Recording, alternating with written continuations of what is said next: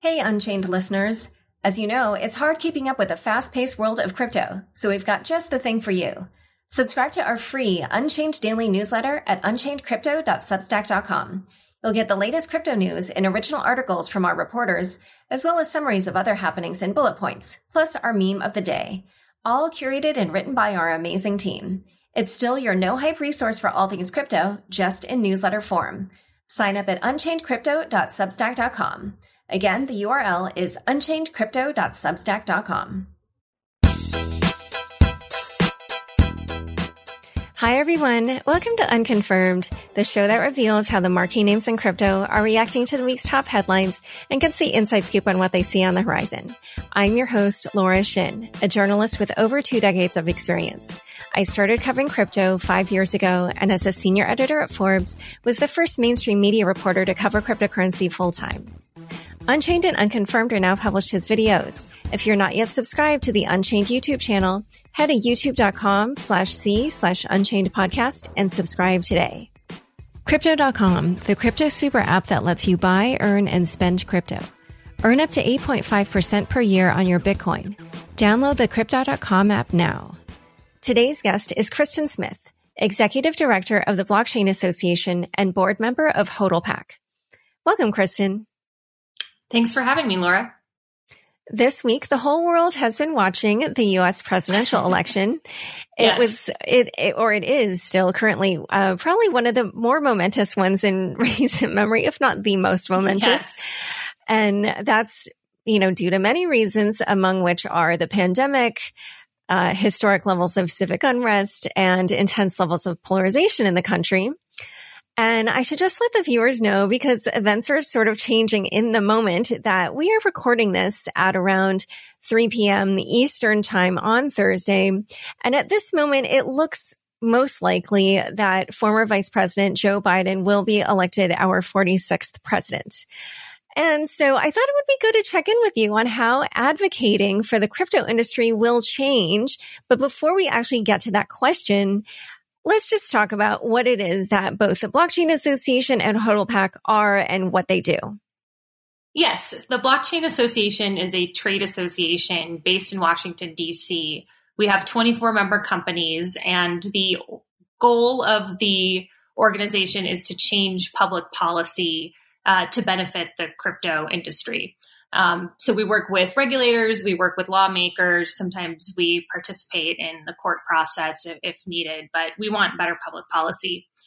HODLPAC, uh, which I am a board member of, is a different organization. It's it's a political action committee that is designed to um, bring together donations, um, small and large, across the crypto industry, and in turn donate those money to congressional candidates that have good stances on crypto issues. Um, another part of HODLPAC is um, helping to educate the community about what's going on, and um, we're working towards building out more grassroots functionality so that we can have people who want to take action and participate have um, kind of a constructive, meaningful, organized way for them to do so. So, um, Blockchain Association is for crypto companies, HODLPAC is for crypto individuals. And so to the question I'm sure everybody's wondering about. yes. Um, as for advocating on behalf of the industry or the community, how will that change? And to describe that, why don't you sort of set the baseline by describing how or what that strategy was under the Trump administration and how you think that will change under a potential Biden administration? Yeah, so you have to remember the, the biggest barrier to getting better policy in Washington is an education barrier. Um, this is a really new, um, emerging, fast emerging space. It's complicated. It's difficult for policymakers to find the time to to learn the ins and outs of how it works. Um, another challenge we have is that most of you know your everyday average consumers don't really do much with crypto yet. And um, so it's not top of mind for most policymakers. But our strategy over the past couple years has been to grow the base um, of champions on these issues and work with them to put forth what we think are thoughtful good solutions. Um, another important piece of what we do is we try to stop bad things from happening, which um, we've succeeded at a couple times on the legislative side because it's just as important to stop bad things um, than it is to get good things going forward. And uh, what would know, be an example of that? Well, there have been a couple bills that have been floated um, or introduced, like uh, the very early version of the Managed Stablecoins are Securities Act, for example, you know, that would have defined stablecoins in a way that it wasn't intended to. So, you know, the spirit of the legislation might might um, not have actually been that terrible, but the way it was drafted was was um, uh, would have been very harmful to the industry. And so we were able to work with that office, get some of those definitions changed, but ultimately it, it, it stalled. And so we were able to sort of prevent that from going forward. The um, the because these are such niche issues for policymakers, we've really had to rely heavily on those who um, have a personal passion for this space. So, you know, Hester Peirce, who I know you've interviewed multiple times, Brian Brooks, they have been fantastic allies and champions to have. And having them in those spots has you know, not only have they been able to put forth their own ideas, but they've been able to educate their peers, um, their regulatory regulator peers on on crypto. So so that that's positive. Um, and in Congress, we have you know some good champions that are continuing to put ideas forward. But the reality is, it's a long way towards actually getting you know a big comprehensive legislative package um, across the finish line. So as we look to the Biden administration, if, if that is indeed what we're dealing with, I mean, who knows? And anything could change. Um, I, I actually think the combination of a Biden administration with a Republican Senate, which I think is where we're going, but again, that could change too. Um, uh, but those that that is really really good for crypto, and and there are a couple of reasons for that. Um, you know, the the the Trump administration is a little bit mixed, right? Like as I mentioned, we have Hester, we have Brian, they're great, uh, but we also have Secretary Mnuchin, who's not a big fan of this space.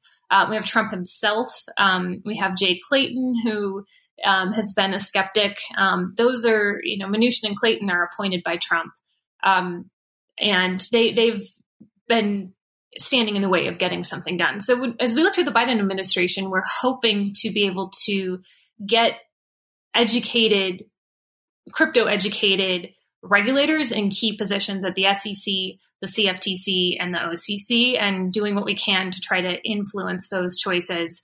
Um, and and so Biden will play an important role in picking who those people are.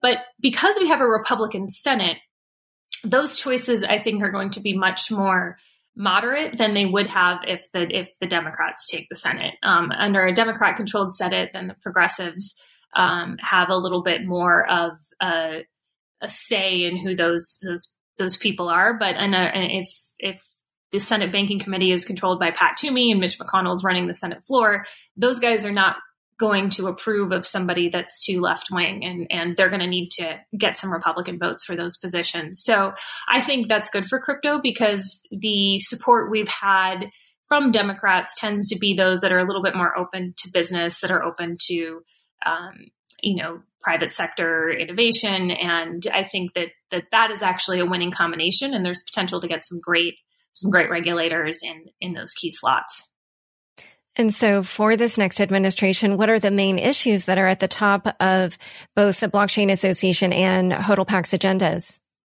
So on the defensive side, um, and this is for the Blockchain Association, um, you know, we are very concerned about any unnecessary regulation of self-hosted wallets or for transfers um, into and out of self-hosted wallets.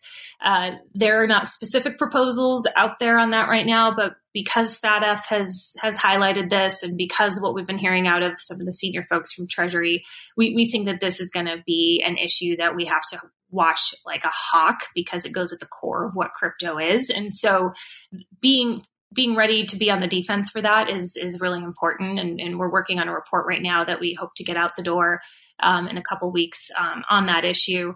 Um, I also think securities law clarity continues to be an issue that we would like to have addressed. It's um, I don't think it's as urgent as it was when we spoke. You know, I guess was that a year and a half ago on on this subject, something like but, that. yeah, time flies.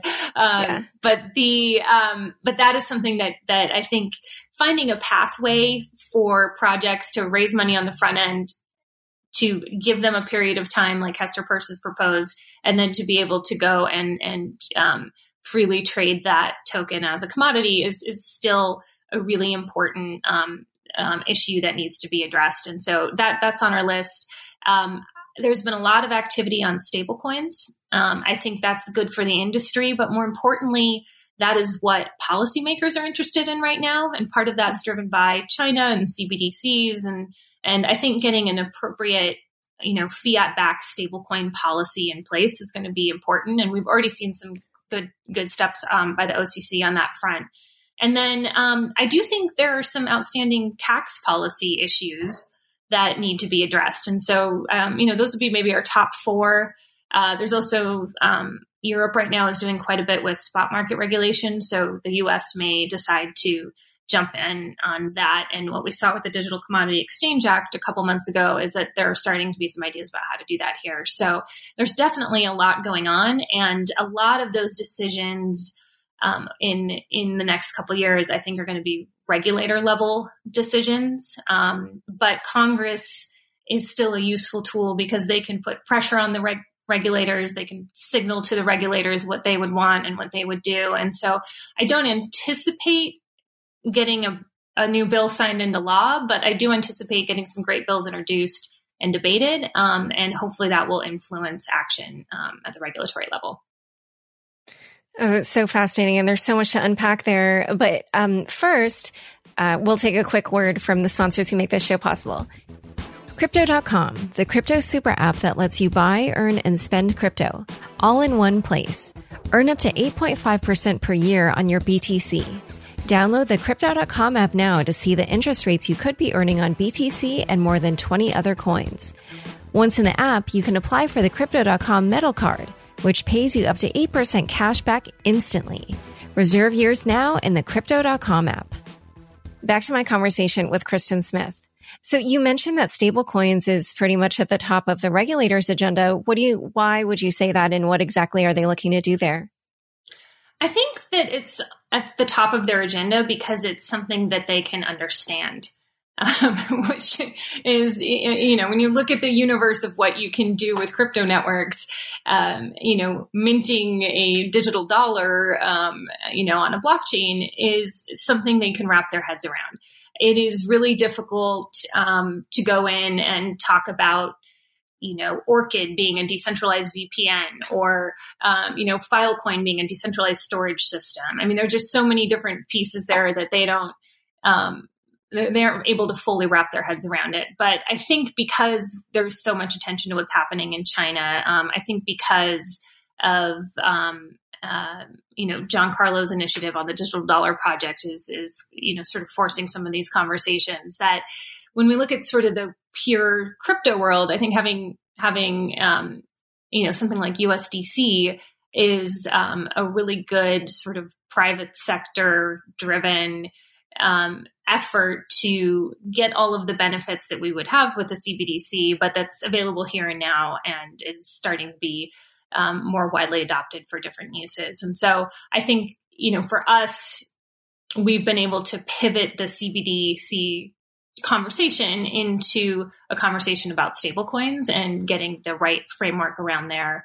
Um, because the reality is the Fed takes a really long time to do things. If you look at their faster payments initiative, uh, their FedNow program, that's been years in the making and isn't done yet. Um, and so I think if we can, you know, use American values and the American way of, of private sector innovation to get to some of the same ends, that we can still keep the dollar strong um, and be competitive with China. And just to go back to the Senate question, I do think you're right. Probably we will end up with a Republican controlled Senate. However, um, at the moment, it, it, does look pretty likely that we'll end up in two runoff elections in January. In and so those two could potentially change the control of the Senate to the Democrats. And I just wondered if you thought that that would change much of the agenda that you mentioned the regulators or, or Congress is interested in at the moment. Yeah, no, I do. Th- I do think it will change. Um, I mean, I think if if the Dems take the Senate, then uh, you know we may have less friendly regulators in key positions. Not necessarily, but um, the odds of getting somebody who um, is more progressive in those spots, um, you know, doesn't necessarily hurt us, but there's a higher likelihood that it does. Um, and you know, in terms of the legislation that they that Congress could consider is um, you know going to be much more significant. I mean, I think that they will have um, a pretty strong agenda that could include you know getting more people on the Supreme Court. Um, getting new states into in, in seats in the Senate, um, right. raising no, taxes. I, so I don't I'm think crypto is going to be first on their list. Oh, oh, so you okay? I meant the crypto agenda, but you feel like yeah, basically their attention will just be elsewhere yeah, I think their attention will be elsewhere. Um, now we do we do see some um, proposals that are sort of coming up in the House. Um, Rashida Tlaib's office is looking at a bill that um, I, I, think is is well intended, but at the moment, as as defined, would really limit um, the type of entity who could issue a, a dollar backed stablecoin something like that um, would not be good for crypto, um, at least in its current form. And so, what we don't want are these ideas that are sort of um, maybe driven by modern mon- um, modern monetary theory uh, and you know sort of the uh, taking banking and making it more public, I think is going to have ramifications for crypto as well. But I don't think that's going to be the top thing on our list, and I don't think that's something that can happen in two years. And and so I think that um, I think that crypto will will be um, you know much lower down down the agenda item the agenda. But if, if something does go, we we don't have the ability to stop it like we would with a, a Republican Senate. And there is one new senator who is a fan of Bitcoin, yes. at least, or at least one new one. There might be others. Cynthia Lummis from Wyoming apparently is, I guess, the first senator to own Bitcoin. I did see some people tweeting, which I also thought like, oh, we thought that Kelly Loeffler would have owned some. Maybe but anyway. Bitcoin. yeah, I don't, uh, no, I, um, no, I, I, think Cynthia Lummis is fantastic. I, I actually haven't spoken with her in a long time, but she was the congresswoman from Wyoming when I worked for the lone congresswoman or congressman from Montana.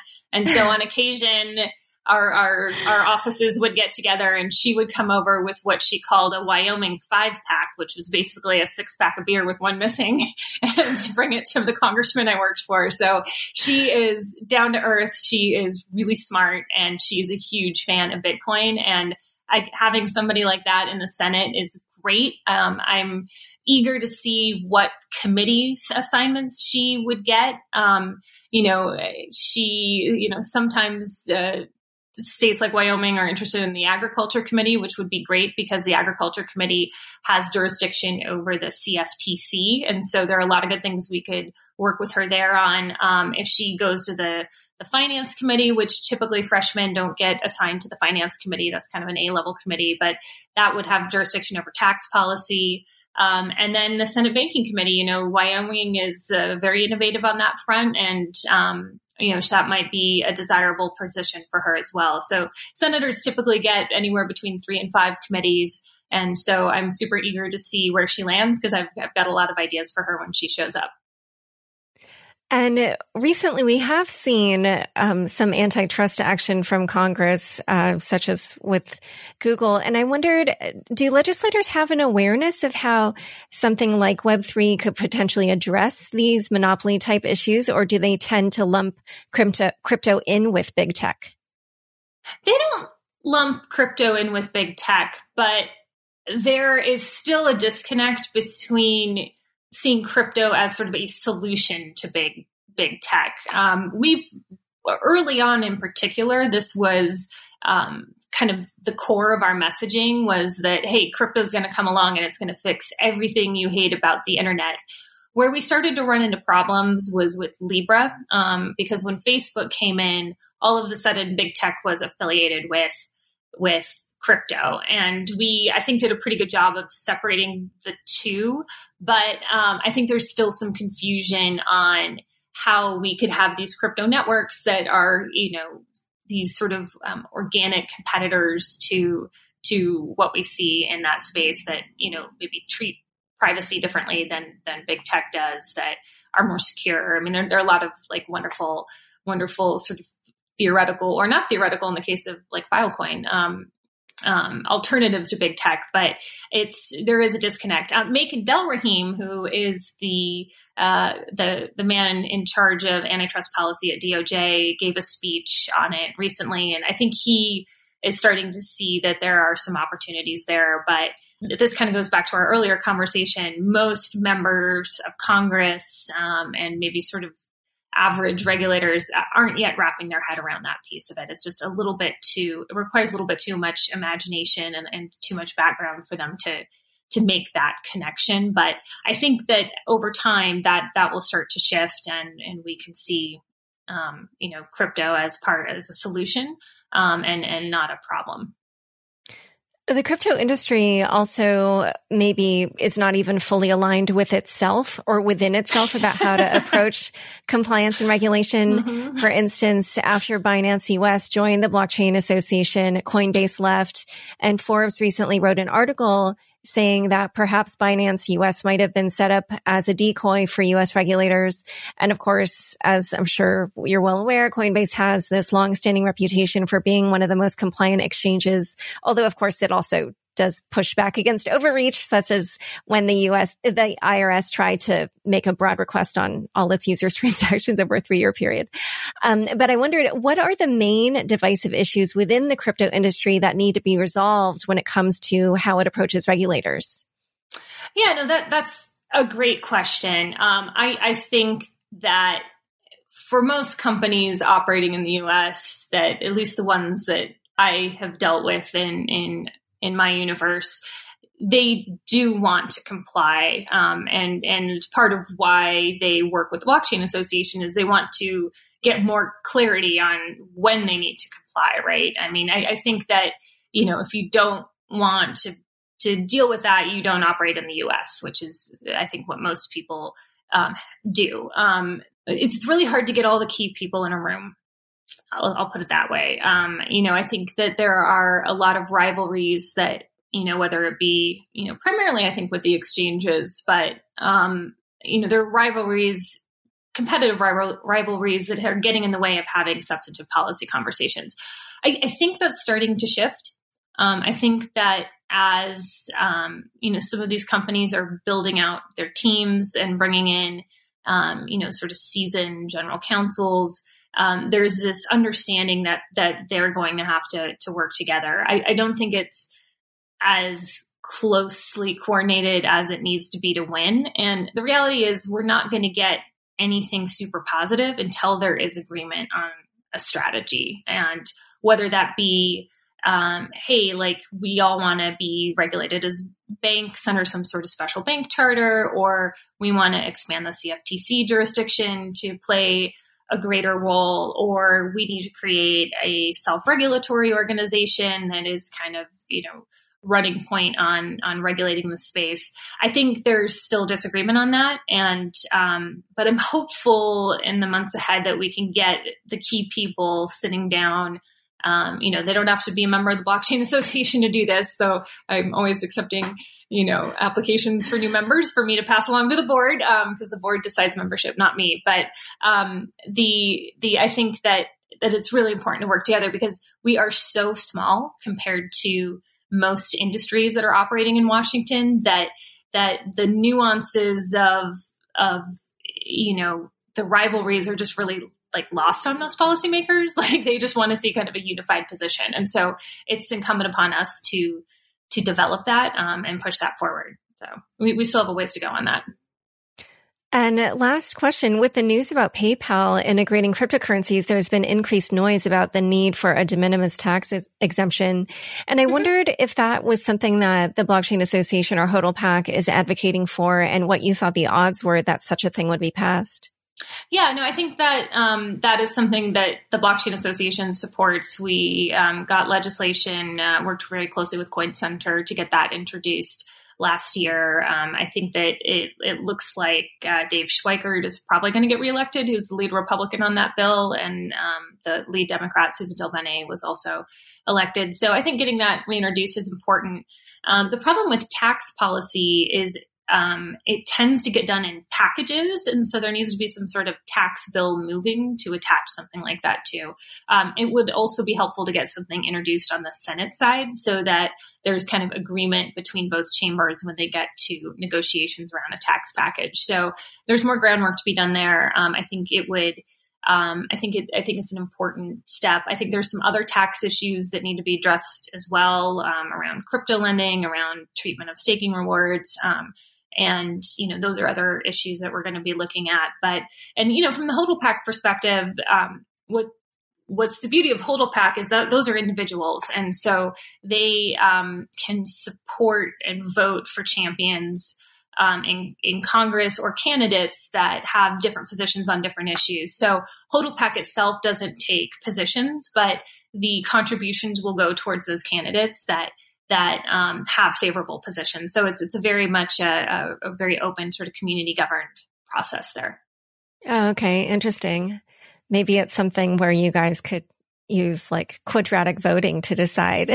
we do use quadratic oh, voting really? actually. yeah, I didn't know what that was until recently, but yeah, we um yeah, we actually on HODL PAC, we we just held our our first community ballot right before the election and um you know, people who wanted to participate in determining where the contributions would go would do so by using HODL votes, which um, was, um, you know, you would receive a token and then you would vote with their tokens. And, um, you know, few people in the DC world had to download MetaMask's MetaMask wallets to like participate for the first time. But it was, um, yeah, there was a lot of cool experimentation going around around there. But the the idea being that um, you know, most political action committees have, um, you know, a committee or a single person that sort of determines, okay, we're going to, you know, support these people and, you know, give them contributions. And HODL PAC is really opening that up uh, to kind of a community vote, which is really, really cool. Oh, wow. Wow. I love it. I love it that you guys are already using this technology in really interesting ways. Um, all right. Well, we will see what happens with the elections. Yes. Um, I'm sure we'll have you back again to talk about how it's going once, um, you know, whatever the changeover is, whatever that hap- whatever that is. Yeah, um, no, I um, definitely think there there are definitely going to be some changes. Um, I think we have um, some good opportunities, and I think we're in a position to play defense when we need to play defense. So I think 2021 and 2022 are going to be um, exciting years for crypto policy. Great. Well, thank you so much for coming on Unconfirmed. Thanks, Laura. Don't forget, next up is the weekly news recap.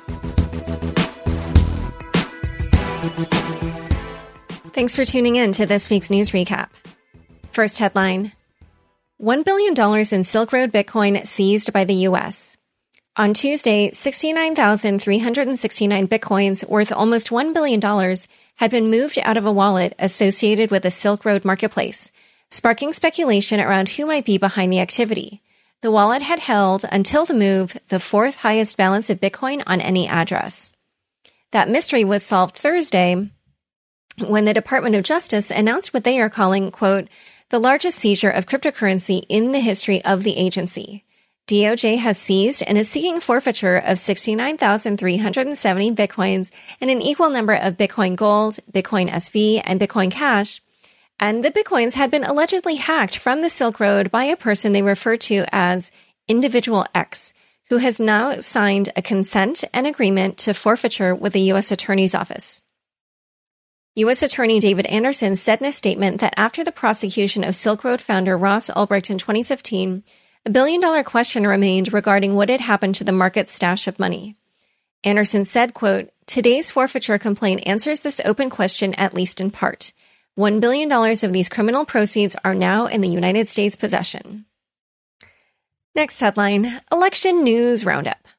While all eyes were on the US presidential election this week, the crypto and blockchain industry participated in its own way. For the first time in history, the Associated Press has been posting election results on the Ethereum and EOS blockchains.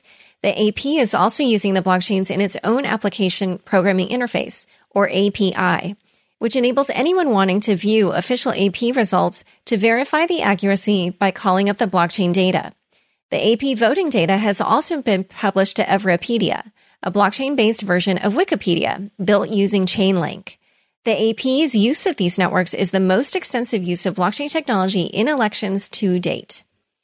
Prediction markets also made waves this election, with estimates that crypto exchange FTX would collect as much as $1 million in fees from election betting on its platform.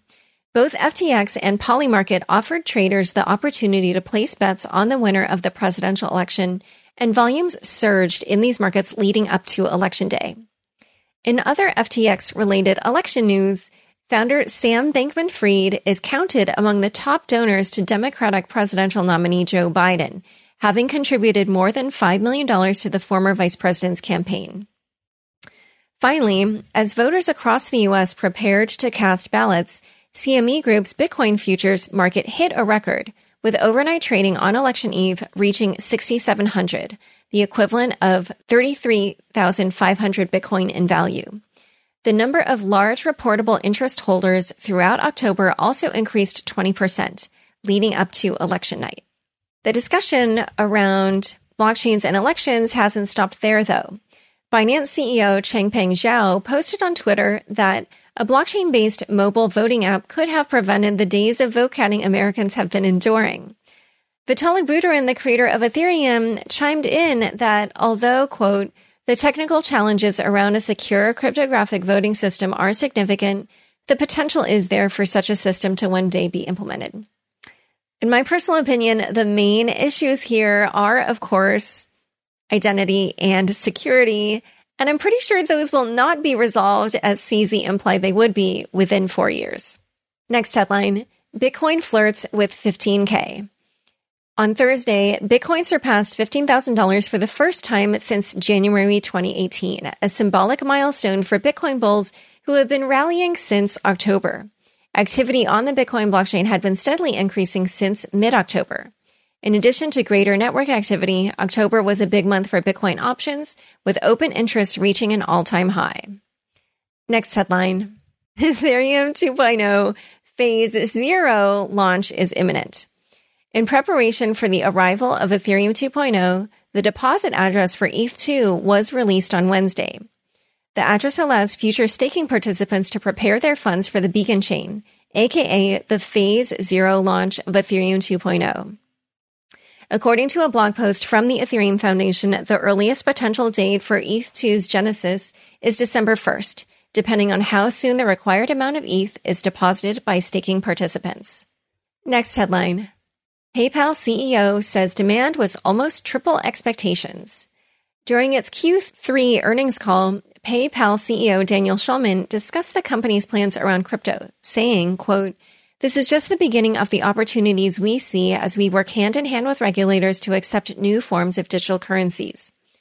Although crypto functionality is only available to 10% of PayPal customers, the waiting list demand has been two to three times what the company expected. While some speculate that PayPal is gearing up to support central bank digital currencies, Schulman's only comment on CBDCs was, quote, from my perspective and all my conversations, CBDCs are a matter of when and how they're done, not if. Next headline. BitMEX officials accused of looting $440 million from the exchange. A civil lawsuit is alleging that leadership of HDR Global, which is the parent company of crypto de- derivatives exchange BitMEX, withdrew $440 million once they learned about investigations and pending charges from U.S. regulators and law enforcement. Last month, DOJ charged the exchange and its executives with violations of the Bank Secrecy Act, arresting one. And at the same time, there was an enforcement action by the Commodities Futures Exchange Commission. The allegations were part of an October 30th court filing as part of a lawsuit that has been ongoing since May, which accuses the co-founders Arthur Hayes, Ben Delo, and Samuel Reed of money laundering and market manipulation. A spokesperson for HDR Global told the blog that the accusations are part of, quote, a series of increasingly spurious claims against us and others in the cryptocurrency sector. We will deal with this through the normal litigation process and remain entirely confident the courts will see his claims for what they are. Next headline. Coin Center files comment on proposed $250 travel rule threshold. In a comment recently filed to the Federal Reserve Board and to the Financial Crimes Enforcement Network, CoinCenter argued against a lowered threshold for the travel rule, which would require anti money laundering checks being applied to transactions as small as $250. The advocacy group's argument is that what it calls the quote, imposition of these surveillance obligations would be intrusive to individual privacy. Additionally, the organization points out that the current travel rule threshold of $3,000 would have been equivalent to $20,000 in 1971, the year that a court case found the Bank Secrecy Act constitutional. However, the proposed $250 threshold would have been the equivalent of $40 in 1971. Coin Center also opposes the $250 threshold because it says, quote, the constitutionality of today's application of the Bank Secrecy Act is unknown because we have yet to see a challenge of the regime as it exists. Time for fun bits. The European Central Bank wants your thoughts on a digital euro. The ECB is conducting a survey on a potential digital euro. If you want to participate, you'll have to go into the show notes to find the link, but be prepared. They want your information first and then they'll email email you the link to the survey. And there's a second fun bits. I'm calling this one, at least it's not a child's name. Twitter user William Eden had this to say about the Silk Road forfeiture case this week. And hopefully, hopefully I will be able to say this entire tweet. He says, my new favorite court case title, US versus approximately 69,370 Bitcoin, Bitcoin Gold, Bitcoin SV, and Bitcoin Cash seized from one HQ three G O three GGS eight P F N X U H V H R Y T P C Q five F G T eight. HBH. All right, I did it. Thanks for tuning in to learn more about Kristin, the Blockchain Association, HODL and the other topics we discussed. Be sure to check out the links in the show notes of this episode. And don't forget, we are now on YouTube. Subscribe to the Unchained Podcast YouTube channel today.